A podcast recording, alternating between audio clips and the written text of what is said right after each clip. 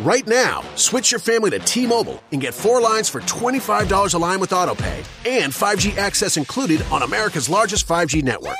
So don't wait. Get unlimited and nationwide 5G access for the whole family for just $25 a line. Visit a T-Mobile store or T-Mobile.com today. Plus taxes and fees. Customers may notice lower speeds and further reduction if using over 50 gigs a month due to data prioritization. Video at 480p. Unlimited while on our network. Qualifying credit 4 plus lines required. Capable device required for 5G. Coverage not available in some areas. Some uses may require certain features. See T-Mobile.com. लीजिए सुनिए प्रेमचंद की लिखी कहानी लांछन वाचन समीर गोस्वामी का है मुंशी श्याम किशोर के द्वार पर मुन्नू मेहतर ने झाड़ू लगाई गुसल खाना धो धोकर साफ़ किया और तब द्वार पर आकर गृहिणी से बोला, माँ जी, देख लीजिए, सब साफ़ कर दिया।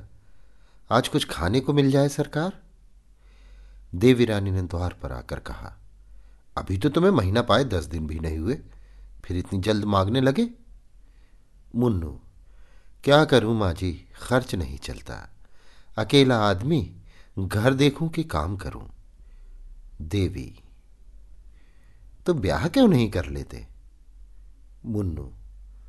रुपए मांगते हैं सरकार। यहाँ खाने से ही नहीं बचता। थैली कहाँ से लाऊं? देवी, अभी तो तुम जवान हो। कब तक अकेले बैठे रहोगे? मुन्नू, हुजूर की इतनी निगाह है तो कहीं ना कहीं ठीक ही हो जाएगी। सरकार कुछ मदद करेंगी ना? देवी हाँ हाँ तुम ठीक ठाक करो। मुझसे जो कुछ हो सकेगा, मैं दे दूँगी। मुन्नू सरकार का मिजाज बड़ा अच्छा है। हुजूर इतना ख्याल करती हैं, दूसरे घरों में तो मालकिन बात भी नहीं पूछती। सरकार को अल्लाह ने जैसी सकल सूरत दी है, वैसा दिल भी दिया है। अल्लाह जानता है हुजूर को देखकर भूख प्यास जाती रहती है। बड़े बड़े घर की औरतें देखी हैं, मुदा आपके तलुओं की बराबरी भी नहीं कर सकती। देवी, चल झूठे, मैं ऐसी कौन खूबसूरत हूँ? मुन्नू। अब सरकार से क्या कहूँ? बड़ी बड़ी खतरानियों को देखता हूँ, मगर गोरेपन के सिवा और कोई बात नहीं। उनमें ये नमक कहाँ, सरकार? देवी, एक रुपये में तुम्हारा काम चल जाएगा? मुन्नू, भला सरकार दो रुपये तो दे दे। देवी अच्छा ये लो और जाओ। मुन्नू, जाता हूँ सरकार। आप नाराज़ ना हो तो एक बात पूछूँ? देवी क्या पूछते हो? पूछो। मगर जल्दी, मुझे चूल्हा जलाना है। मुन्नू तो सरकार जाए, फिर कभी कहूँगा। देवी, नहीं नहीं, कहो क्या बात है? अभी कुछ ऐसी जल्दी नहीं है। मुन्नू, दाल मंडी में सरकार के कोई रहते हैं क्या? देवी, नहीं, यहाँ तो कोई नातेदार नहीं है। मुन्नू तो कोई दोस्त होंगे? सरकार को अक्सर एक कोठे से उतरते देखता हूँ। देवी। दाल मंडी तो रंडियों का मोहल्ला है। मुन्नू हाँ सरकार, रंडियाँ बहुत हैं यहाँ, लेकिन सरकार तो सीधे सादे आदमी मालूम होते हैं। यहाँ रात को देर से तो नहीं आते। देवी, नहीं, शाम से पहले ही आ जाते हैं और फिर कहीं नहीं जाते। हाँ कभी कभी लाइब्रेरी अलबत्ता जाते हैं। मुन्नू बस बस यही बात है, हुजूर। मौका मिले तो इशारे से समझा दीजिएगा सरकार। रात को उधर ना जाया करे। आदमी का दिल कितना ही साफ़ हो, लेकिन देखने वाले तो शक करने लगते हैं। इतने में ही बाबू श्याम किशोर आ गए। मुन्नू ने उन्हें सलाम किया, बाल्टी उठाई और चलता हुआ। श्याम किशोर ने पूछा, मुन्नू क्या कह रहा था? देवी, कुछ नहीं, अपने दुखड़े रो रहा था। खाने को माँगता था। दो रुपए दे दिए हैं। बातचीत बड़े ढंग से करता है। श्याम, तुम्हें तो बातें करने का मरज है। और कोई नहीं तो मेहतर ही सही। इस भूतने से ना जाने तुम कैसे बात करती हो। देवी, मुझे उसकी सूरत लेकर क्या करना है? गरीब आदमी है, अपना दुख सुनाने लगता है तो कैसे ना सुनो? बाबू साहब ने बेले का गजरा रूमाल से निकाल देवी के गले में डाल दिया, किंतु देवी के मुख पर प्रसन्नता का कोई चिन्ह न दिखाई दिया। तिरछी ने गाँवों से देखकर बोली, आप आजकल दाल मंडी की सैर बहुत किया करते हैं। श्याम, कौन, मैं? देवी। जी हाँ, तुम मुझसे तो लाइब्रेरी का बहाना करके जाते हो और वहाँ जलसे होते हैं। श्याम, बिल्कुल झूठ, सोलह वानी झूठ। तुमसे कौन कहता था? यही मुन्नू? देवी, मुन्नू ने मुझसे कुछ नहीं कहा, पर मुझे तुम्हारी टोह मिलती रहती है।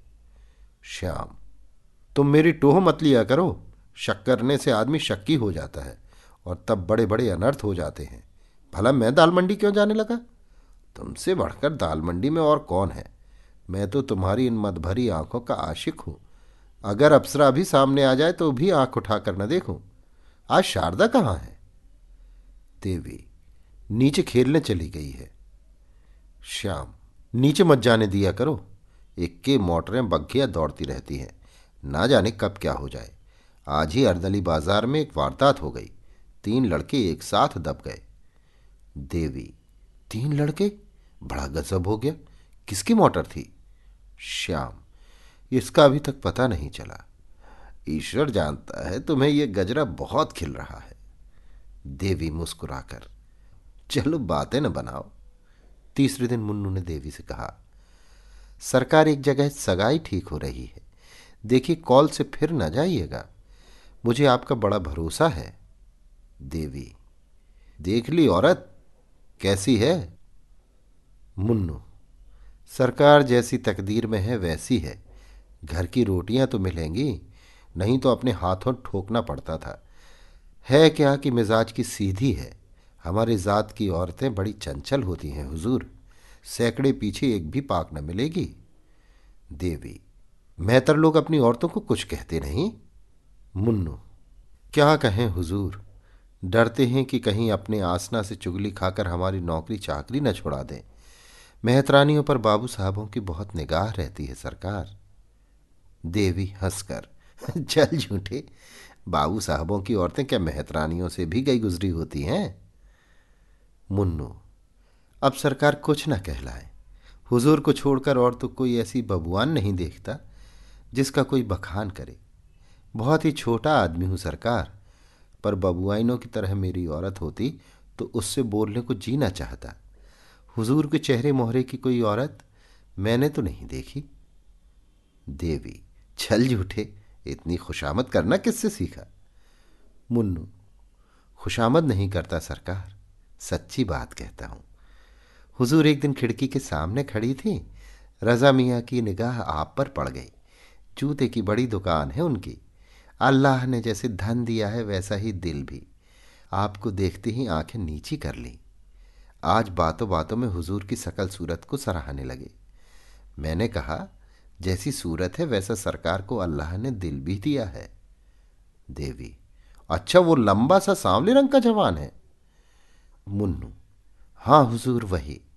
मुझसे कहने लगे कि किसी तरह एक बार फिर उन्हें देख पाता, लेकिन मैंने डांट कर कहा, खबरदार मियाँ जो मुझसे ऐसी बातें की, वहाँ तुम्हारी दाल न गलेगी।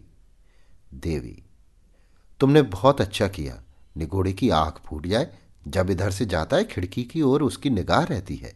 कह देना, इधर भूल कर भी न ताके। मुन्नू, कह दिया है हुजूर, हुक्म हो तो चलूँ, और तो कुछ साफ़ नहीं करना है। सरकार के आने की बेला हो गई है। मुझे देखेंगे तो कहेंगे, ये क्या बातें कर रहा है। देवी ये रोटियाँ लेते जाओ, आज चूल्हे से बच जाओगे। मुन्नू, अल्लाह हुजूर को सलामत रखे। मेरा तो यही जी चाहता है किसी दरवाजे पर पड़ा रहूँ और एक टुकड़ा खा लिया करूँ। सच कहता हूँ, हुजूर को देखकर भूख प्यास जाती रहती है। मुन्नू जा ही रहा था कि बाबू श्याम किशोर ऊपर आ पहुँचे। मुन्नू की पिछली बात उनके कान में पड़ गई। मुन्नू जय हुई नीचे गया। बाबू साहब देवी से बोले, मैंने तुमसे कह दिया था कि मुन्नू को मुँह ना लगाओ। पर तुमने मेरी बात न मानी। छोटे आदमी एक घर की बात दूसरे घर पहुँचा देते हैं। इन्हें कभी मुँह न लगाना चाहिए। भूख प्यास बंद होने की क्या बात थी? देवी, क्या जाने भूख प्यास कैसी? ऐसी तो कोई बात न थी। श्याम, थी क्यों नहीं? मैंने साफ़ सुना। देवी, मुझे तो ख्याल नहीं आता। होगी कोई बात? मैं कौन उसकी सब बातें बैठी सुना करती हूँ? श्याम तो क्या ये दीवार से बातें करता है? देखो, नीचे एक आदमी इस खिड़की की तरफ़ ताकता चला जाता है। इसी मोहल्ले का मुसलमान का लौंडा है, जूते की दुकान करता है। तुम क्यों इस खिड़की पर खड़ी रहा करती हो? देवी चिक तो पड़ी हुई है। श्याम चिक के पास खड़ी होने से बाहर का आदमी तुम्हें साफ़ देख सकता है। देवी, ये मुझे मालूम ना था, अब कभी खिड़की खोलूँगी ही नहीं। श्याम, हाँ, फ़ायदा क्या? मुन्नू को अंदर मत आने दिया करो। देवी। गुसल खाना कौन साफ़ करेगा? श्याम। खैर आए, मगर उससे बातें ना करनी चाहिए। आज एक नया थिएटर आया है। चलो देखा है सुना है इसके एक्टर बहुत अच्छे हैं। इतने में शारदा नीचे से मिठाई का दौना लिए दौड़ती हुई आई। देवी ने पूछा, अरे, ये मिठाई किसने दी? शारदा, राजा भैया ने तो दी है। कहते थे, तुमको अच्छे अच्छे खिलौने ला दूँगा। श्याम, राजा भैया कौन है? शारदा वही तो हैं जो अभी इधर से गए हैं। श्याम, वही तो नहीं जो लंबा सा सांवले रंग का आदमी है। शारदा हाँ हाँ वही वही, मैं अब उनके घर रोज जाऊँगी। देवी, क्या तू उसके घर गई थी? शारदा, वही तो गोद में उठाकर ले गए थे। श्याम, तू नीचे खेलने मत जाया कर, किसी दिन मोटर के नीचे दब जाएगी। देखती नहीं कितनी मोटरें आती रहती हैं। शारदा राजा भैया कहते थे, तुम्हें मोटर पर हवा खिलाने ले चलेंगे। श्याम, तुम बैठी बैठी क्या किया करती हो, जो तुमसे एक लड़की की निगरानी भी नहीं हो सकती? देवी, इतनी बड़ी लड़की को संदूक में बंद करके नहीं रखा जा सकता? श्याम, तुम जवाब देने में तो बहुत तेज हो यह मैं जानता हूँ। यह क्यों नहीं कहती कि बातें करने से फुर्सत नहीं मिलती? देवी, बातें मैं किससे करती हूँ? यहाँ तो कोई पड़ोसिन भी नहीं। श्याम, मुन्नू तो है ही है। देवी ओठ दबाकर, मुन्नू क्या मेरा कोई सगा है जिससे बैठी बातें किया करती हूँ? गरीब आदमी अपना दुख रोता है तो क्या कह दूँ? मुझसे तो दुत्कारते नहीं बनता। श्याम, खैर खाना बना लो, नौ बजे तमाशा शुरू हो जाएगा। सात बज गए हैं। देवी, तुम जाओ देखो मैं ना जाऊँगी। श्याम, तुम ही तो महीनों से तमाशे की रट लगाई हुई थी। अब क्या हो गया? क्या तुमने कसम खा ली है कि ये जो बातें कहें, वो कभी ना मानूँगी? देवी, जाने को तुम्हारा ऐसा ख्याल है? मैं तो तुम्हारी इच्छा पाकर ही कोई काम करती हूँ। मेरे जाने से कुछ और पैसे खर्च हो जाएँगे और रुपए कम पड़ जाएँगे तो तुम मेरी जान खाने लगोगे। यही सोचकर मैंने कहा था, अब तुम कहते हो तो चली चलूँगी। तमाशा देखना किसे बुरा लगता है? नौ बजे श्याम किशोर एक तांगे पर बैठकर देवी और शारदा के साथ थिएटर देखने चले। सड़क पर थोड़ी ही दूर गए थे कि पीछे से एक और तांगा आ पहुँचा। इस पर रजा बैठा हुआ था और उसके बगल में हाँ उसके बगल में बैठा था मुन्नू मेहतर, जो बाबू साहब के घर में सफ़ाई करता था। देवी ने उन दोनों को देखते ही सिर झुका लिया। उसे आश्चर्य हुआ कि रजा और मुन्नू में इतनी गाढ़ी मित्रता है कि रजा उसे तांगे पर बैठाकर सैर कराने ले जाता है। शारदा रजा को देखते ही बोल उठी बाबूजी देखो वो राजा भैया आ रहे हैं। ताली बजाकर, राजा भैया इधर देख, हम लोग तमाशा देखने जा रहे हैं। रजा ने मुस्कुरा दिया, मगर बाबू साहब मारे क्रोध के तिल मिला उठे। उन्हें ऐसा मालूम हुआ कि ये दुष्ट केवल मेरा पीछा करने के लिए आ रहे हैं। इन दोनों में ज़रूर साठ गांठ है। नहीं तो रजा मुन्नू को साथ क्यों लेता? उनसे पीछा छुड़ाने के लिए उन्होंने तांगे वाले से कहा, और तेज ले चलो, देर हो रही है। तांगा तेज हो गया। रजा ने भी अपना तांगा तेज किया। बाबू साहब ने जब तांगे को धीमा करने को कहा तो रजा का तांगा भी धीमा हो गया। आखिर बाबू साहब ने झुंझला कर कहा, तुम तांगे को छावनी की ओर ले चलो, हम थिएटर देखने नहीं जाएँगे। तांगे वाले ने उनकी ओर कुतूहल से देखा और तांगा फेर दिया। रजा का तांगा भी फिर गया।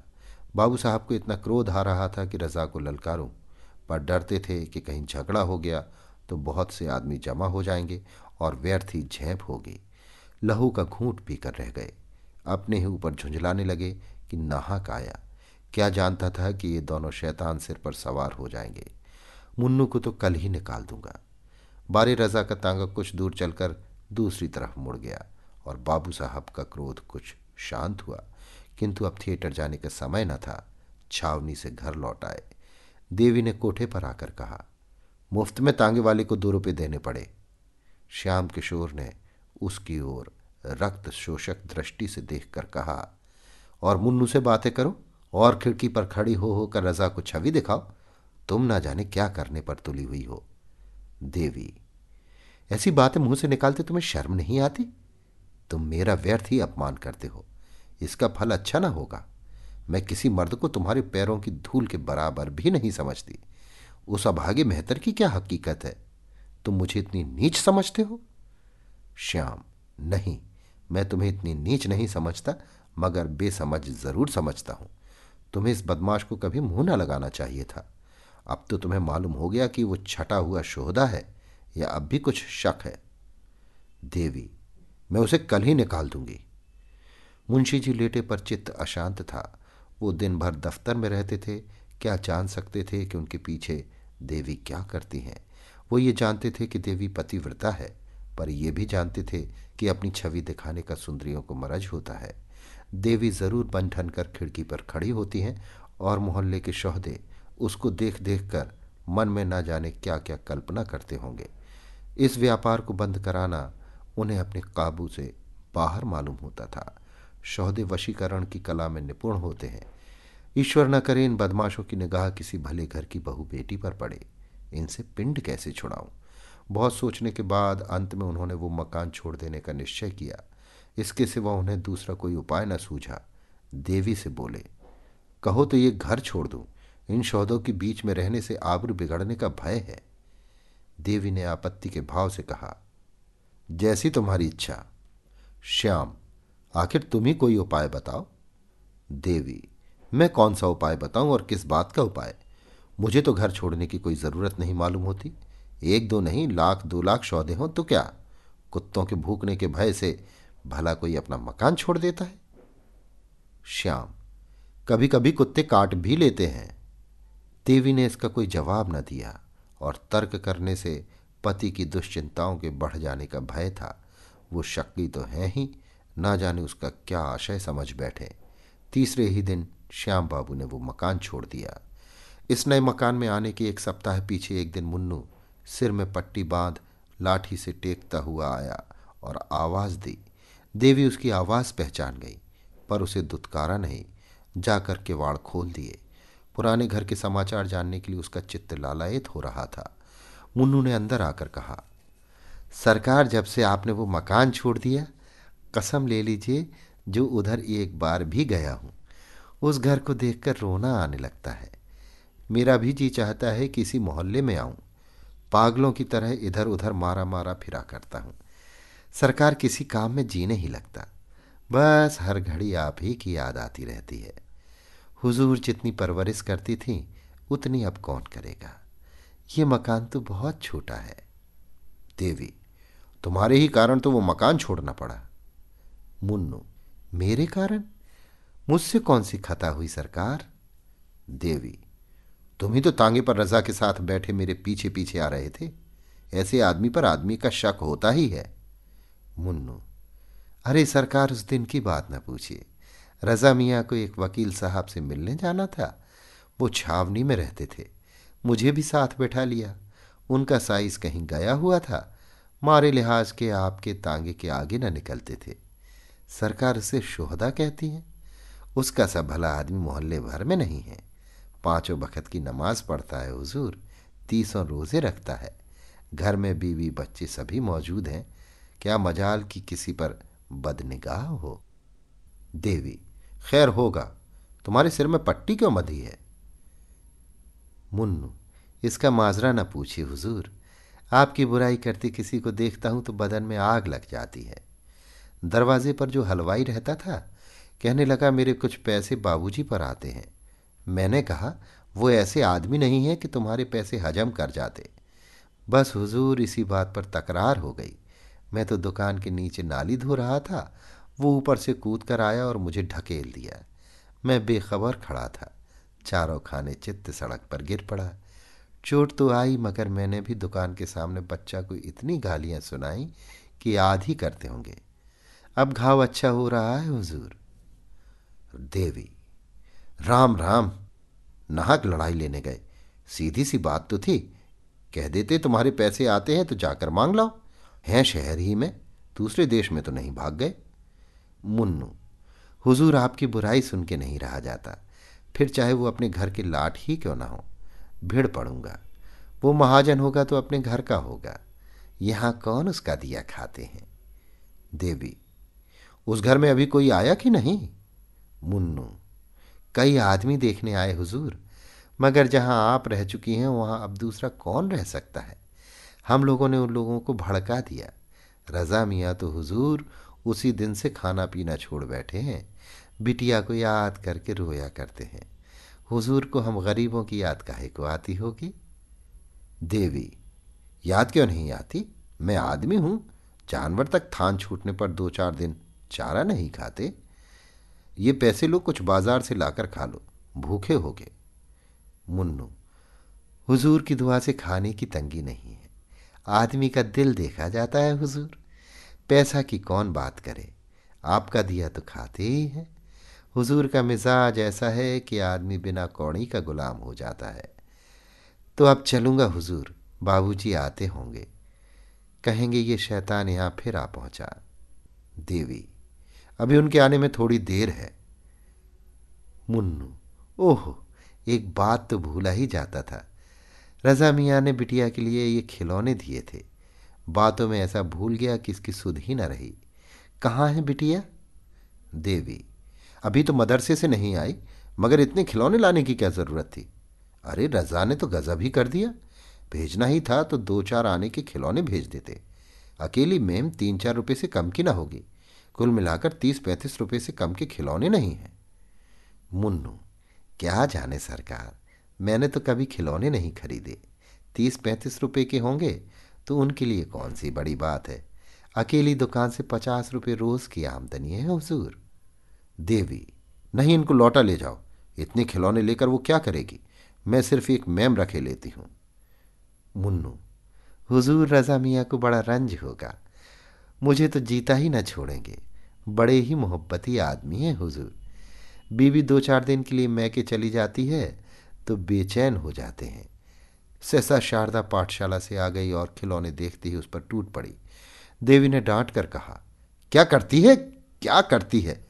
मैम ले ले, और सब लेकर क्या करोगी? शारदा, मैं तो सब लूँगी। मैम को मोटर पर बिठाकर दौड़ाऊँगी। कुत्ता पीछे पीछे दौड़ेगा। इन बर्तनों में गुड़िया के खाने बनाऊँगी। कहाँ से आए अम्मा? बता दो। देवी, कहीं से नहीं आए, मैंने देखने को मंगवाए थे। तो इनमें से कोई एक ले ले। शारदा, मैं सब लूँगी। मेरी अम्मा, न सब ले लीजिए। कौन लाया है अम्मा? देवी, मुन्नू तुम खिलौने लेकर जाओ। सिर्फ़ एक मैम रहने दो। शारदा, कहाँ से लाए हो मुन्नू? बता दो। मुन्नू, तुम्हारे राजा भैया ने तुम्हारे लिए भेजे हैं। शारदा राजा भैया ने भेजे हैं। ओहो, नाच कर। राजा भैया बड़े अच्छे हैं। कल अपनी सहेलियों को दिखाऊँगी, फिर किसी के पास ऐसे खिलौने ना निकलेंगे। देवी अच्छा मुन्नू, तुम अब जाओ। रजा मियाँ से कह देना, फिर यहाँ खिलौने ना भेजें। मुन्नू चला गया तो देवी ने शारदा से कहा, ला बेटी, तेरे खिलौने रख दो। बाबूजी देखेंगे तो बिगड़ेंगे और कहेंगे कि रजा मियाँ के खिलौने क्यों लिए? तोड़ तोड़ कर फेंक देंगे। भूल कर भी उनसे खिलौने की चर्चा न करना। शारदा हाँ अम्मा रख दो। बाबूजी तोड़ देंगे। देवी, उनसे कभी मत कहना कि राजा भैया ने खिलौने भेजे हैं। नहीं तो बाबूजी राजा भैया को मारेंगे और तुम्हारे कान भी काट लेंगे। कहेंगे, लड़की भिकमंगी है, सबसे खिलौने मांगती फिरती है। शारदा हाँ अम्मा रख दो। बाबूजी तोड़ देंगे। इतने में बाबू श्याम किशोर भी दफ्तर से आ गए। भौहें चढ़ी हुई थी। आते ही बोले वो शैतान मुन्नू इस मोहल्ले में भी आने लगा। मैंने आज उसे देखा। क्या यहाँ भी आया था? देवी ने हिचकिचाते हुए कहा, हाँ, आया तो था। श्याम, और तुमने आने दिया? मैंने मना न किया था कि उसे कभी अंदर कदम न रखने देना? देवी, आकर द्वार खटखटाने लगा तो क्या करती? श्याम, उसके साथ वो शोधा भी रहा होगा? देवी, उसके साथ तो और कोई नहीं था। श्याम तुमने आज भी ना कहा होगा, यहाँ मत आया कर। देवी, मुझे तो इतना ख्याल ना रहा, और अब वो यहाँ क्या करने आएगा? श्याम, जो करने आज आया था, वही करने फिर आएगा। तुम मेरे मुँह में कालिख लगाने पर तुली हो। देवी ने क्रोध से ऐठ कर कहा, मुझसे तुम ऐसी ऊट पटांग बातें मत किया करो, समझ गए? तुम्हें ऐसी बातें मुँह से निकालते शर्म भी नहीं आती। एक बार पहले भी तुमने कुछ ऐसी ही बातें कही थी, आज फिर तुम वही बातें कर रहे हो। अगर तीसरी बार ये शब्द मैंने सुने तो नतीजा बुरा होगा। इतना कह देती हूँ। तुमने मुझे कोई वैश्य समझ लिया है? श्याम, मैं नहीं चाहता कि वो मेरे घर आए। देवी, तुम मना क्यों नहीं कर देते? मैं तुम्हें रोकती हूँ। श्याम, तुम क्यों नहीं मना कर देती? देवी, तुम्हें कहते शर्म आती है? श्याम, मेरा मना करना व्यर्थ है। मेरे मना करने पर भी तुम्हारी इच्छा पाकर उसका आना जाना होता रहेगा। देवी ने ओठ चबाकर कहा अच्छा अगर वो आता ही रहे तो क्या हानि है? मेहतर सभी घरों में आया जाया करते हैं। श्याम, अगर मैंने मुन्नू को कभी अपने द्वार पर फिर देखा तो तुम्हारी कुशल नहीं, इतना समझाए देता हूँ। ये कहते हुए श्याम किशोर नीचे चले गए और देवी स्तंभित खड़ी रह गई। तब उसका हृदय इस अपमान, लांछन और अविश्वास के आघात से पीड़ित हो उठा। वो फूट फूट कर रोने लगी। उसको सबसे बड़ी चोट जिस बात से लगी, वो ये थी कि मेरे पति मुझे इतनी नीच, इतनी निर्लज समझते हैं। जो काम वैश्या भी ना करेगी, उसका संदेह मुझ पर कर रहे हैं। श्याम किशोर के आते ही शारदा अपने खिलौने उठाकर भाग गई थी कि कहीं बाबूजी तोड़ ना डालें। नीचे जाकर वो सोचने लगी कि इन्हें कहाँ छिपा कर रखूँ। वो इसी सोच में थी कि उसकी एक सहेली आँगन में आ गई। शारदा उसे अपने खिलौने दिखाने के लिए आतुर हो गई। इस प्रलोभन को वो किसी तरह रोक ना सकी। अभी तो बाबूजी ऊपर हैं। कौन इतनी जल्दी आए जाते हैं? तब तक क्यों ना सहेली को अपने खिलौने दिखा दो। उसने सहेली को बुला लिया और दोनों नए खिलौने देखने में मग्न हो गईं कि बाबू श्याम किशोर के नीचे आने की भी उन्हें खबर न हुई। श्याम किशोर खिलौने देखते ही झपट कर शारदा के पास जा पहुँचे और पूछा, तूने ये खिलौने कहाँ पाए? शारदा की घिघी बंध गई। मारे भय के थर थर कांपने लगी। मुँह से एक शब्द भी न निकला। श्याम किशोर ने फिर गरज कर पूछा, बोलती क्यों नहीं? तुझे किसने खिलौने दिए? शारदा रोने लगी। तब श्याम किशोर ने उसे फुसला कर कहा, रो मत, हम तुझे मारेंगे नहीं। तुझसे इतना ही पूछते हैं, तूने इतने सुंदर खिलौने कहाँ पाए? इस तरह दो चार बार दिलासा देने से शारदा को कुछ धैर्य बंधा। उसने सारी कथा कह सुनाई। हाँ अनर्थ। इससे कहीं अच्छा होता कि शारदा मौन ही रहती। उसका गूँगी हो जाना भी इससे अच्छा था। देवी कोई बहाना करके बला सिर से टाल देती, पर होनहार को कौन टाल सकता है? श्याम किशोर के रोम रोम से ज्वाला निकलने लगी। खिलौने वहीं छोड़कर वो धम धम करते हुए ऊपर गए और देवी के कंधे दोनों हाथों से झंझोड़ कर बोले, तुम इस घर में रहना है या नहीं? साफ़ साफ़ कह दू देवी अभी तक खड़ी सिस्कियाँ ले रही थी। ये निर्मम प्रश्न सुनकर उसके आँसू गायब हो गए। किसी भारी विपत्ति की आशंका ने इस हल्के से आघात को भुला दिया। जैसे घातक की तलवार देखकर कोई प्राणी रोगशैया से उठकर भागे। श्याम किशोर की ओर भयातुर नेत्रों से देखा, पर मुँह से कुछ न बोली। उसका एक एक रोम मौन भाषा में पूछ रहा था, इस प्रश्न का क्या मतलब है? श्याम किशोर ने फिर कहा, तुम्हारी जो इच्छा हो साफ़ साफ़ कह दो। अगर मेरे साथ रहते रहते तुम्हारा जी उब गया है तो तुम्हें अख्तियार है। मैं तुम्हें कैद करके नहीं रखना चाहता। मेरे साथ तुम्हें छल कपट करने की ज़रूरत नहीं। मैं सहर्ष तुम्हें विदा करने को तैयार हूँ। जब तुमने मन में एक बात निश्चय कर ली तो मैंने भी निश्चय कर लिया। तुम इस घर में अब नहीं रह सकती। रहने के योग्य नहीं हो। देवी ने आवाज़ संभाल कर कहा, तुम्हें आजकल क्या हो गया है जो हर वक्त जहर उगलते रहते हो?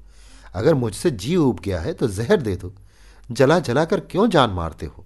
बेहतर से बातें करना तो ऐसा अपराध रहा था। जब उसने आकर पुकारा तो मैंने द्वार खोल दिया। अगर मैं जानती कि जरा सी बात का बतंगड़ हो जाएगा तो उसे दूर ही से दुत्कार देती। श्याम, जी चाहता है तालू से जबान खींच लू। बातें होने लगी, इशारे होने लगे, तोहफे आने लगे। अब बाकी क्या रह गया? देवी, क्यों नाहक घाव पर नमक छिड़कते हो? एक अबला की जान लेकर कुछ पा ना जाओगे। श्याम, मैं झूठ कहता हूँ?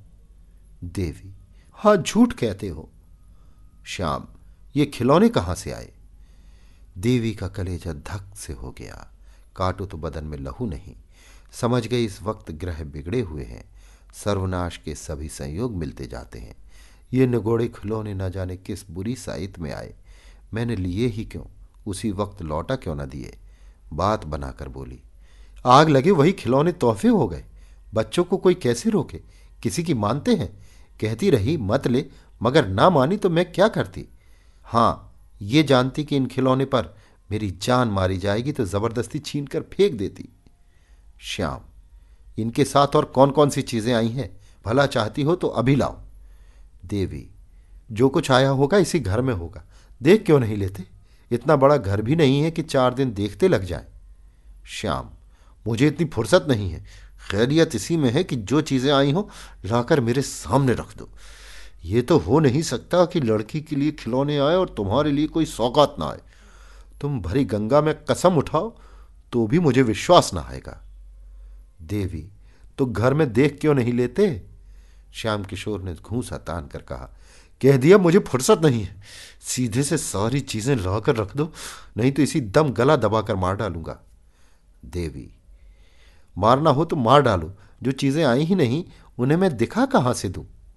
श्याम किशोर ने क्रोध से उन्मत्त होकर देवी को इतनी ज़ोर से धक्का दिया कि चारों खाने चित ज़मीन पर गिर पड़ी। तब उसके गले में हाथ रखकर बोले, दबा दू गला? ना दिखलाएगी तू उन चीज़ों को? देवी, जो अरमान हो पूरे कर लो। श्याम, खून पी जाऊँगा, तूने समझा क्या है? देवी, अगर दिल की प्यास बुझती हो तो पी जाओ। श्याम, फिर तो उस मेहतर से बातें ना करोगी। अगर अब कभी मुन्नू या उस शोहदे को द्वार पर देखा तो गला काट लूँगा। ये कहकर बाबूजी ने देवी को छोड़ दिया और बाहर चले गए। लेकिन देवी उसी दशा में बड़ी देर तक पड़ी रही। उसके मन में इस समय पति प्रेम की मर्यादा रक्षा का लेश भी न था। उसका अंतकरण प्रतिकार के लिए विकल हो रहा था। इस वक्त अगर वो सुनती कि श्याम किशोर को किसी ने बाज़ार में जूते से पीटा तो कदाचित वो खुश होती। कई दिनों तक पानी से भीगने के बाद आज ये झोंका पाकर प्रेम की दीवार भूमि पर गिर पड़ी और मान की रक्षा करने वाली कोई साधना न रही। आज केवल संकोच और लोक लाज की हल्की सी रस्सी रह गई है जो एक झटके में टूट सकती है। श्याम किशोर बाहर चले गए तो शारदा भी अपने खिलौने लिए हुए घर से बाहर निकली। बाबूजी खिलौनों को देखकर कुछ बोले नहीं तो अब उसे किसकी चिंता और किसका भय। अब वो क्यों ना अपनी सहेलियों को खिलौने दिखाए? सड़क के उस पार एक हलवाई का मकान था। हलवाई की लड़की अपने द्वार पर खड़ी थी। शारदा उसे खिलौने दिखाने चली। बीच में सड़क थी। सवारी गाड़ियों और मोटरों का तांता बंधा हुआ। शारदा को अपनी धुन में किसी बात का ध्यान न रहा। बालोचित, उत्सुकता से भरी हुई वो खिलौने लिए दौड़ी। वो क्या जानती थी कि मृत्यु भी उसी तरह प्राणों का खिलौना खेलने के लिए दौड़ी आ रही है? सामने एक मोटर आती हुई दिखाई दी।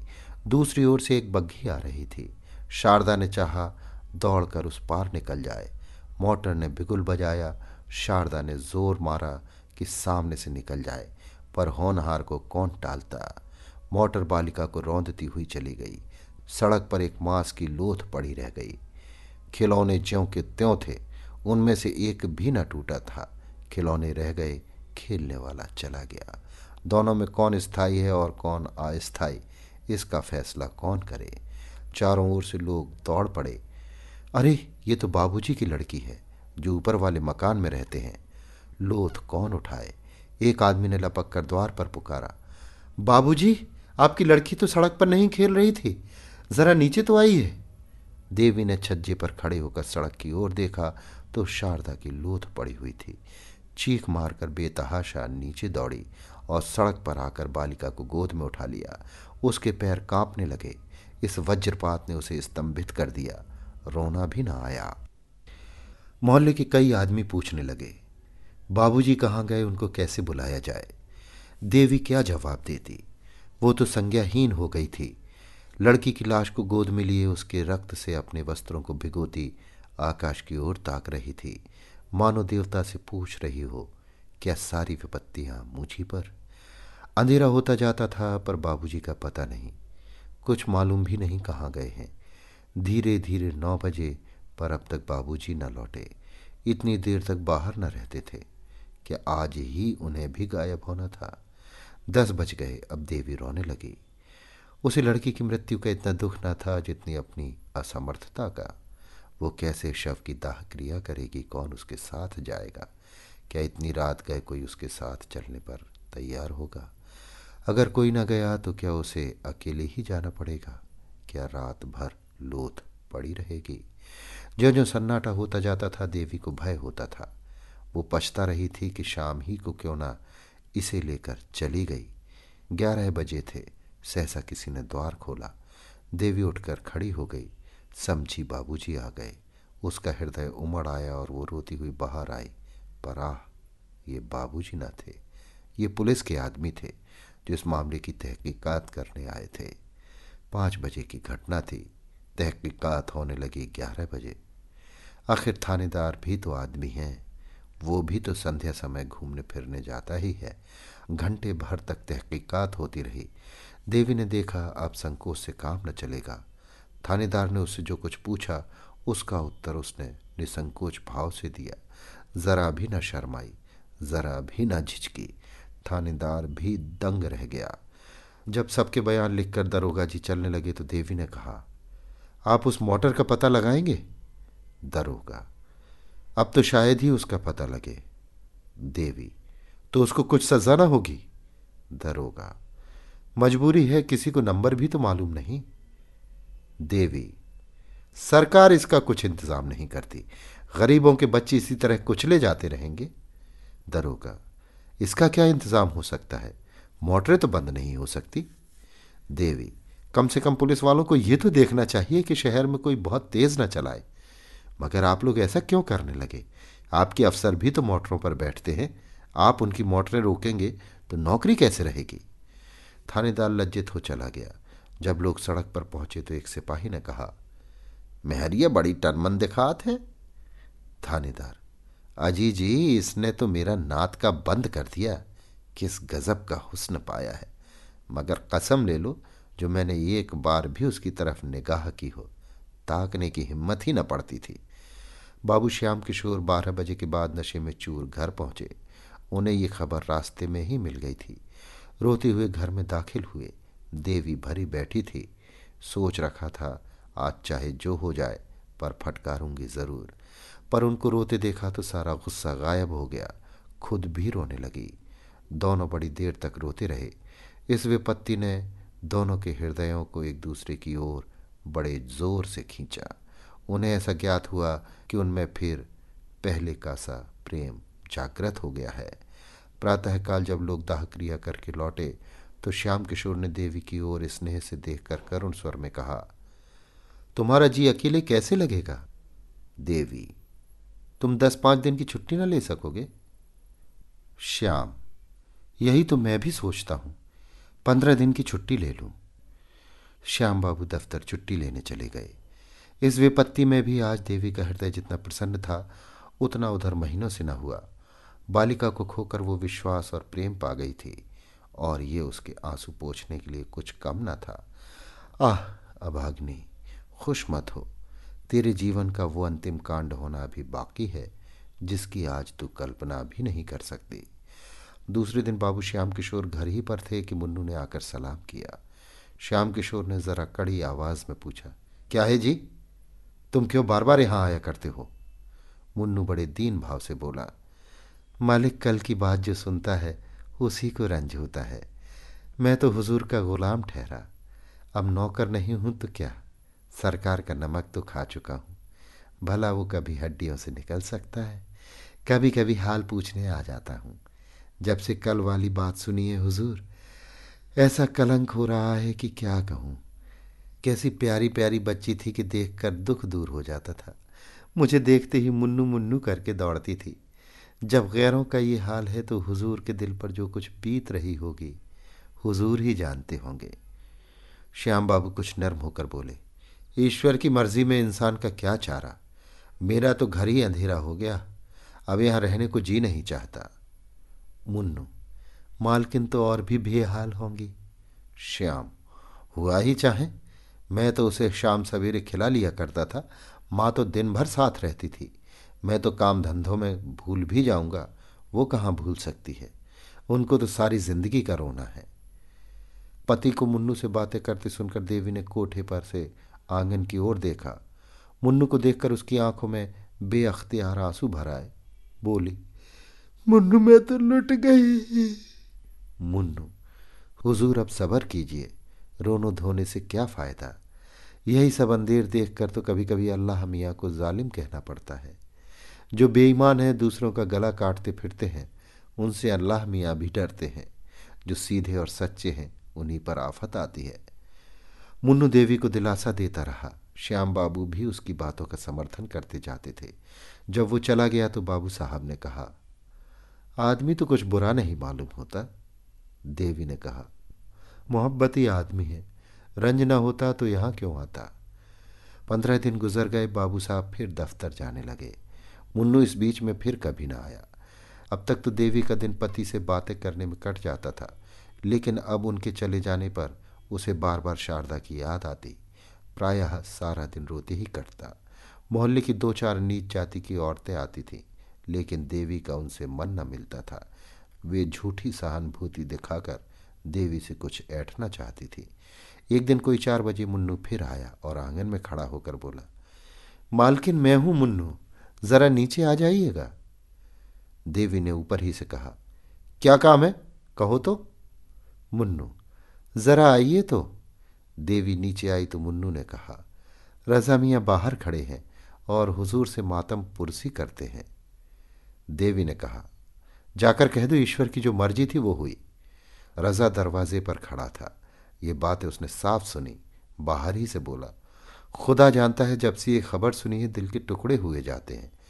मैं ज़रा दिल्ली चला गया था, आज ही लौट कर आया हूँ। अगर मेरी मौजूदगी में ये वारदात हुई होती तो और तो क्या कर सकता था, मगर मोटर वाले को बिला सजा कराए न छोड़ता, चाहे वो किसी राजा ही की मोटर होती। सारा शहर छान डालता, बाबू साहब चुपके होके बैठ रहे, ये भी कोई बात है, मोटर चलाकर क्या कोई किसी की जान ले लेगा? फूल सी मासूम बच्ची को जालिमा ने मार डाला। हाय, अब कौन मुझे राजा भैया कहकर पुकारेगा? खुदा की कसम, उसके लिए दिल्ली से टोकरी भर खिलौने ले आया हूँ। क्या जानता था कि यहाँ ये सितम हो गया? मुन्नू देख, ये तावीज़ ले जाकर बहू जी को दे दे। इसे अपने जूड़े में बाँध लेंगी। खुदा ने चाहा तो उन्हें किसी तरह की दहशत या खटका न रहेगा। उन्हें बुरे बुरे ख्वाब दिखाई देते होंगे। रात को नींद चट जाती होगी। दिल घबराता होगा। ये सारी शिकायत इस तावीज़ से दूर हो जाएँगी। मैंने एक पहुँचे हुए फ़कीर से ये ताबीज़ लिखाया है। इसी तरह से रज़ा और मुन्नू उस वक्त तक एक न एक बहाने से द्वार से न टले। जब तक बाबू साहब आते न दिखाई दिए। श्याम किशोर ने उन दोनों को जाते देख लिया। ऊपर जाकर गंभीर भाव से बोले, रजा क्या करने आया था? देवी, यों ही मातम पुरसी करने आया था। आज दिल्ली से आया है, ये खबर सुनकर दौड़ा आया था। श्याम, मर्द मर्दों से मातम पुरसी करते हैं या औरतों से? देवी, तुम ना मिले तो मुझी से शोक प्रकट करके चला गया। श्याम, इसके ये माने हैं कि जो आदमी मुझसे मिलने आए, वो मेरे ना रहने पर तुमसे मिल सकता है। इसमें कोई हरज नहीं। क्यों? देवी, सबसे मिलने में थोड़ी ही जा रही हूँ। श्याम तो रजा क्या मेरा साला है या ससरा? देवी, तुम तो जरा जरा सी बात पर झल्लाने लगते हो। श्याम, ये जरा सी बात है? एक भले घर की स्त्री एक शोहदे से बातें करे, ये जरा सी बात है? तो बड़ी बात किसे कहते हैं? ये जरा सी बात नहीं है कि यदि मैं तुम्हारी गर्दन घोंट दूँ तो भी मुझे पाप न लगेगा। देखता हूँ, फिर तुमने वही रंग पकड़ा। इतनी बड़ी सजा पाकर भी तुम्हारी आँखें नहीं खुली। अब की क्या मुझे ले बीतना चाहती हो? देवी सन्नाटे में आ गई। एक तो लड़की का शोक, उस पर ये अब शब्दों की बौछार और भीषण आक्षेप। उसके सिर में चक्कर सा आ गया। बैठकर रोने लगी। इस जीवन से तो मौत कहीं अच्छी। केवल यही शब्द उसके मुँह से निकले। बाबू साहब गरज कर बोले यही होगा, मत घबराओ। मत घबराओ, यही होगा। तुम मरना चाहती हो तो मुझे भी तुम्हारे अमर होने की आकांक्षा नहीं है। जितनी जल्द तुम्हारे जीवन का अंत हो जाए, उतना ही अच्छा। कुल में कलंक तो न लगेगा। देवी ने सिस्किया लेते हुए कहा, क्यों ये कमला पर इतना अन्याय करते हो? तुम्हें जरा भी दया नहीं आती? श्याम, मैं कहता हूँ चुप रह। देवी, क्यों चुप रहूँ? क्या किसी की जबान बंद कर दोगे? श्याम फिर बोले जाती है मैं उठकर सिर तोड़ दूँगा। देवी क्यों सिर तोड़ दोगे? कोई ज़बरदस्ती है? श्याम अच्छा तो बोला देखे तेरा कौन हिमायती है? ये कहते हुए बाबू साहब झल्ला कर उठे और देवी को कई थप्पड़ और घूसे लगा दिए। मगर वो न रोई न चिल्लाई न जबान से एक शब्द निकाला। केवल अर्थशून्य नेत्रों से पति की ओर ताकती रही। मानो ये निश्चय करना चाहती थी कि आदमी है या कुछ और। जब श्याम किशोर मार पीट कर अलग खड़े हो गए तो देवी ने कहा, दिल के अरमान अभी ना निकले हो तो और निकाल लो। फिर शायद ये अवसर ना मिले। श्याम किशोर ने जवाब दिया, सिर काट लूँगा, सिर, तू है किस फेर में? ये कहते हुए नीचे चले गए। झटके के साथ किवाड़ खोले, धमाके के साथ बंद किए और कहीं चले गए। अब देवी की आँखों से आँसू की नदी बहने लगी। रात के दस बज गए, पर श्याम किशोर घर न लौटे। रोते रोते देवी की आँखें सूज आईं क्रोध में मधुर स्मृतियों का लोप हो जाता है। देवी को ऐसा ज्ञात होता है कि श्याम किशोर को उसके साथ कभी प्रेम ही न था। हाँ कुछ दिनों वो उसका मुँह अवश्य जोहते रहते थे, लेकिन वो बनावटी प्रेम था। उसके यौवन का आनंद लूटने ही के लिए उससे मीठी मीठी प्यार की बातें की जाती थी। उसे छाती से लगाया जाता था। उसे कलेजे पर सुलाया जाता था। वो सब दिखावा था, स्वांग था। उसे याद ही ना आता था कि कभी उससे सच्चा प्रेम किया गया हो। अब वो रूप नहीं रहा, वो यौवन नहीं रहा, वो नवीनता नहीं रही। फिर उसके साथ क्यों ना अत्याचार किए जाए? उसने सोचा, कुछ नहीं, अब इनका दिल मुझसे फिर गया है। नहीं तो क्या इस जरा सी बात पर यूँ मुझ पर टूट पड़ते? कोई ना कोई लांछन लगाकर मुझसे गला छुड़ाना चाहते हैं। यही बात है तो मैं क्यों इनकी रोटियाँ और इनकी मार खाने के लिए इस घर में पड़ी रहूँ? जब प्रेम ही नहीं रहा तो मेरे यहाँ रहने को धिक्कार है। मैं के मैं कुछ ना सही, ये दुर्गति तो ना होगी। इनकी यही इच्छा है तो यही सही। मैं भी समझ लूँगी कि विधवा हो गई। जो जो रात गुजरती थी, देवी के प्राण सूखे जाते थे। उसे ये धड़का समाया हुआ था कि कहीं वो आकर फिर ना मारपीट शुरू कर दे। कितने क्रोध में भरे हुए यहाँ से गए। वाह हरी तकदीर! अब मैं इतनी नीच हो गई कि मेहतरों से, जूते वालों से आशनाई करने लगी। इस भले आदमी को ऐसी बातें मुँह से निकालते शर्म भी नहीं आती। ना जाने इनके मन में ऐसी बातें कैसे आती हैं। कुछ नहीं, ये स्वभाव के नीच दिल के मेले, स्वार्थी आदमी है। नीचों के साथ नीच ही बनना चाहिए। मेरी भूल थी कि इतने दिनों से इनकी घुड़कियाँ सहती रही। जहाँ इज़्ज़त नहीं, मर्यादा नहीं, प्रेम नहीं, विश्वास नहीं, वहाँ रहना बेहयाई है। कुछ में इनके हाथ बिक तो नहीं गई, नहीं कि ये जो चाहें करें, मारें या काटें, पड़ी सहा करूँ। सीता जैसी पत्नियाँ होती थीं तो राम जैसे पति भी होते थे। देवी को ऐसी शंका होने लगी कि कहीं श्याम किशोर आते ही आते सचमुच उसका गला न दबा दें या छुरी भोंक दें। वो समाचार पत्रों में ऐसी कई हरजाइयों की खबर पड़ चुकी थी। शहर में ऐसी कई घटनाएँ हो चुकी थी। मारे भय की थरथरा उठी। यह रहने से प्राणों की कुशल न थी। देवी ने कपड़ों की एक छोटी सी बकुची बांधी और सोचने लगी, यहाँ से कैसे निकलूं? और फिर यहाँ से निकल कर जाऊँ कहाँ? कहीं इस वक्त मुन्नू का पता लग जाता तो बड़ा काम निकलता। वो मुझे क्या मैके न पहुँचा देता?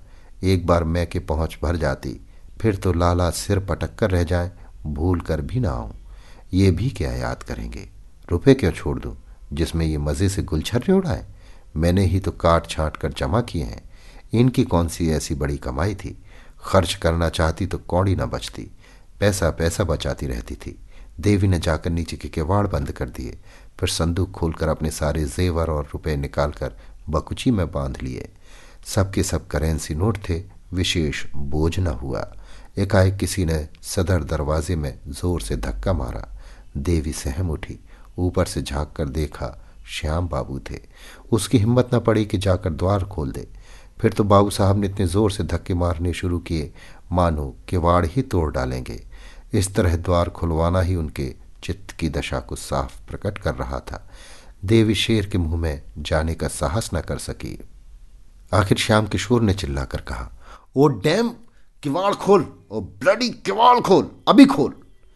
देवी की रही सही हिम्मत जाती रही। श्याम किशोर नशे में चूर थे, होश में शायद दया आ जाती, इसलिए शराब पी कर आए हैं। किवाड़ तो ना खोलूँगी, चाहे तोड़ ही डालो। अब तुम मुझे इस घर में पाओगे ही नहीं, मारोगे कहाँ से? तो मैं खूब पहचान गई। श्याम किशोर पंद्रह बीस मिनट तक शोर मचाने और किवाड़ हिलाने के बाद ऊल जुलूल बकते चले गए। दो चार पड़ोसियों ने फटकारें भी सुनाई। आप तो पढ़े लिखे आदमी होकर आधी रात को घर चलते हैं। नींद ही तो है, नहीं खुलती तो क्या कीजिएगा? जाइए किसी यार दोस्त के घर लेट रहिए, सवेरे आइएगा। श्याम किशोर के जाते ही देवी ने बकची उठाई और धीरे धीरे नीचे उतरी। जरा देर उसने कान लगाकर आहट ली कि कहीं श्याम किशोर खड़े तो नहीं है। जब विश्वास हो गया कि वो चले गए तो धीरे से द्वार खोला और बाहर निकल आई।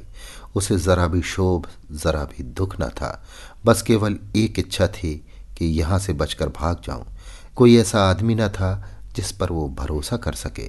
जिस संकट में काम आ सके, था तो बस वही मुन्नू मेहतर। अब उसी के मिलने पर उसकी सारी आशाएँ अवलंबित थीं। उसी से मिलकर वो निश्चय करेगी कि कहाँ जाए, कैसे रहे। मैं के जाने का अब उसका इरादा न था। उसे भय होता था कि मैं के मैं श्याम किशोर से वो अपनी जान न बचा सकेगी। उसे यहाँ न पाकर वो अवश्य उसके मैके जाएँगे और उसे ज़बरदस्ती खींच लाएँगे। वो सारी यातनाएँ, सारे अपमान सहने को तैयार थी। केवल श्याम किशोर की सूरत नहीं देखना चाहती थी। प्रेम अपमानित होकर द्वेष में बदल जाता है। थोड़ी ही दूर पर चौराहा था। कई तांगे वाले खड़े थे। देवी ने एक इक्का किया और उससे स्टेशन चलने को कहा। देवी ने रात स्टेशन पर काटी। प्रातःकाल उसने एक तांगा किराए पर किया और पर्दे में बैठ चौक जा पहुँची। अभी दुकानें न खुली थी, लेकिन पूछने से रजा मियाँ का पता चल गया। उसकी दुकान पर एक लौंडा झाड़ू दे रहा था। देवी ने उसे बुलाकर कहा, जाकर रजा मियाँ से कह दे कि शारदा की अम्मा तुमसे मिलने आई हैं। अभी चलिए। दस मिनट में रजा और मुन्नू आ पहुँचे। देवी ने सजल नेत्र होकर कहा, तुम लोगों के पीछे मुझे घर छोड़ना पड़ा। कल रात को तुम्हारा मेरे घर जाना गजब हो गया। जो कुछ हुआ वो फिर कहूँगी। मुझे कहीं एक घर दिला दो। घर ऐसा हो कि बाबू साहब को मेरा पता न मिले। नहीं तो वो मुझे जीत ही न छोड़ेंगे। रजा ने मुन्नू की ओर देखा। मानो कह रहा है देखो, चाल कैसी ठीक थी। देवी से बोला, आप निशा खातिर रहें। ऐसा घर दिला दूँगा कि बाबू साहब के बाबा साहब को भी पता न चलेगा। आपको किसी बात की तकलीफ़ न होगी। हम आपके पसीने की जगह खून बहा देंगे। सच पूछो तो बहू जी बाबू साहब आपके लायक थे ही नहीं। मुन्नू, कहाँ की बात भैया? आप रानी होने लायक हैं। मैं मालकिन से कहता था कि बाबूजी को दाल मंडी की हवा लग गई है। पर आप मानती ही ना थी। आज रात ही को मैंने गुलाब जान के कोठे पर से उतरते देखा। नशे में चूर थे। देवी, झूठी बात। उनकी ये आदत नहीं। गुस्सा उन्हें ज़रूर बहुत है और गुस्से में आकर उन्हें नेक बद कुछ नहीं सोचता लेकिन निगाह के बुरे नहीं। मुन्नू, हुजूर मानती ही नहीं तो क्या करूँ? अच्छा कभी दिखा दूँगा, तब तो मानिएगा। रजा अभी दिखाना पीछे। इस वक्त आपको मेरे घर पहुँचा दे। ऊपर ले जाना। तब तक मैं एक मकान देखने जाता हूँ। आपके लायक बहुत ही अच्छा है। देवी, तुम्हारे घर में बहुत सी औरतें होंगी? रजा, कोई नहीं है बहू जी सिर्फ़ एक बुढ़िया मामी है। वो आपके लिए एक कहारिन बुला देगी। आपको किसी बात की तकलीफ़ ना होगी। मैं मकान देखने जा रहा हूँ। देवी, जरा बाबू साहब की तरफ़ भी होते आना। देखना घर आए कि नहीं? रजा, बाबू साहब से तो मुझे चिढ़ हो गई है। शायद नज़र में आ जाए तो मेरी उनसे लड़ाई हो जाए। जो मर्द आप जैसी हुस्न की देवी की कदर नहीं कर सकता, वो आदमी नहीं। मुन्नू। बहुत ठीक कहते हो भैया। ऐसी शरीफजादी को न जाने किस मुँह से डांटते हैं। मुझे इतने दिन हुजूर की गुलामी करते हो गए, कभी एक बात ना कही। रजा मकान देखने गया और तांगा रजा के घर की तरफ़ चला। देवी के मन में इस समय एक शंका का आभास हुआ। कहीं ये दोनों सचमुच सौदे तो नहीं है? लेकिन कैसे मालूम हो? ये सत्य है कि देवी ने जीवन पर्यंत के लिए स्वामी का परित्याग किया था, पर इतनी ही देर में उसे कुछ पश्चाताप होने लगा था। अकेली एक घर में कैसे रहेगी बैठी बैठी क्या करेगी? ये कुछ उसकी समझ में ना आता था। उसने दिल में कहा, क्यों ना घर लौट चलूँ? ईश्वर करे, वो अभी घर ना आए हों। मुन्नू से बोली, तुम जरा दौड़कर देखो तो बाबूजी घर आए कि नहीं? मुन्नू, आप चलकर आराम से बैठे, मैं देख कर आता हूँ। देवी, मैं अंदर न जाऊँगी। मुन्नू, खुदा की कसम खा के कहता हूँ, घर बिल्कुल खाली है। आप हम लोगों पर शक करती हैं। हम वो लोग हैं कि आपका हुक्म पाए तो आग में कूद पड़े। देवी इक्के से उतर कर अंदर चली गई। चिड़िया एक बार पकड़ जाने पर भी फड़फड़ाई, किंतु पैरों में लाशा लगे होने के कारण उड़ न सकी और शिकारी ने उसे अपनी झोली में रख लिया। वो अभाग्नि क्या फिर कभी आकाश में उड़ेगी? क्या फिर उसे डालियों पर चहकना नसीब होगा? श्याम किशोर सवेरे घर लौटे तो उनका चित्त शांत हो गया था। उन्हें शंका हो रही थी कि कदाचित देवी घर न होंगी। द्वार के दोनों पट खुले देखे तो कलेजा सन्न से हो गया। इतने सवेरे किवाड़ों का खुला रहना अमंगल सूचक था। एक क्षण द्वार पर खड़े होकर अंदर की आहट ली। कोई आवाज़ न सुनाई दी। आँगन में गए वहाँ भी सन्नाटा ऊपर चारों तरफ़ सूना। घर काटने को दौड़ रहा था। श्याम किशोर ने अब जरा सतर्क होकर देखना शुरू किया। संदूक में रुपए नदारत गहने का संदूक भी खाली। अब क्या भ्रम हो सकता था? कोई गंगा स्नान के लिए जाता है तो घर के रुपए नहीं उठा ले जाता। वो चली गई। अब इसमें लेश मात्र भी संदेह नहीं था। ये भी मालूम था कि वो कहाँ गई है। शायद इस वक्त लपक कर जाने से वो वापस भी लाई जा सकती है। लेकिन दुनिया क्या कहेगी? श्याम किशोर ने अब चारपाई पर बैठकर ठंडे दिल से इस घटना की विवेचना करनी शुरू की। इसमें तो संदेह न था कि रजा और उसके पिट्ठू मुन्नू ने ही बहकाया है। आखिर बाबूजी का कर्तव्य क्या था? उन्होंने वो पुराना मकान छोड़ दिया, देवी को बार बार समझाया, इसके उपरांत वो क्या कर सकते थे? क्या मारना अनुचित था? अगर एक क्षण के लिए अनुचित ही मान लिया जाए तो क्या देवी को इस तरह घर से निकल जाना चाहिए था? कोई दूसरी स्त्री जिसके हृदय में पहले ही से विष न भर गया हो, केवल मार खाकर घर से निकल जाती। अवश्य देवी का हृदय कलुषित हो गया है। बाबू साहब ने फिर सोचा, अभी जरा देर में मेहरी आएगी, वो देवी को घर में न देख कर पूछेगी तो क्या जवाब दूँगा? दम के दम में सारे मोहल्ले में खबर फैल जाएगी। हाय भगवान, क्या करूँ? श्याम किशोर के मन में इस वक्त जरा भी पश्चाताप, जरा भी दया ना थी। अगर देवी किसी तरह उन्हें मिल सकती तो वो उसकी हत्या कर डालने में जरा भी पसोपेश न करते। उसका घर से निकल जाना, चाहे आवेश के सिवा उसका और कोई कारण न हो, उनकी निगाह में अशम्य था। क्रोध, बहुधा, विरक्ति का रूप धारण कर लिया करता है। श्याम किशोर को संसार से घृणा हो गई। जब अपनी पत्नी ही दगा कर जाए तो किसी से क्या आशा की जाए? जिस स्त्री के लिए हम जीते भी हैं और मरते भी, जिसको सुखी रखने के लिए हम अपने प्राणों का बलिदान कर देते हैं जब वो अपनी न हुई तो फिर दूसरा कौन अपना हो सकता है? इसी स्त्री को प्रसन्न रखने के लिए उन्होंने क्या नहीं किया? घर वालों से लड़ाई की, भाइयों से नाता तोड़ा। यहाँ तक कि वे अब उनकी सूरत भी नहीं देखना चाहते। उसकी कोई ऐसी इच्छा न थी जो उन्होंने पूरी न की हो। उसका ज़रा सा सिर भी दुखता था तो उनके हाथों के तोते उड़ जाते थे। रात की रात उसकी सेवा शुश्रूषा में बैठे रह जाते थे। वही स्त्री आज उनसे दगा कर गई। केवल एक गुंडे के बहकाने में आकर उनके मुँह में कालिख लगा गई। गुंडों पर इल्ज़ाम लगाना तो एक प्रकार से मन को समझाना है। जिसके दिल में खोट ना हो, उसे कोई क्या बहका सकता है? जब इस स्त्री ने धोखा दिया तो फिर समझना चाहिए कि संसार में प्रेम और विश्वास का अस्तित्व ही नहीं। ये केवल भावुक प्राणियों की कल्पना मात्र है। ऐसे संसार में रहकर दुख और दुराश के सिवा और क्या मिलता? हा, दुष्टा, ले, आज से तू स्वतंत्र है। जो चाहे कर। अब कोई तेरा हाथ पकड़ने वाला नहीं रहा। जिसे तू प्रियतम कहते नहीं थकती थी, उसके साथ तूने ये कुटिल व्यवहार किया। चाहूँ तो तुझे अदालत में घसीट कर इस पाप का दंड दे सकता हूँ, मगर क्या फ़ायदा? इसका फल तुझे ईश्वर देंगे। श्याम किशोर चुपचाप नीचे उतरे, न किसी से कुछ कहा, न सुना। द्वार खुले छोड़ दिए और गंगा तट की ओर चले। अभी आप सुन रहे थे प्रेमचंद की लिखी कहानी लांछन, वाचन समीर गोस्वामी का था।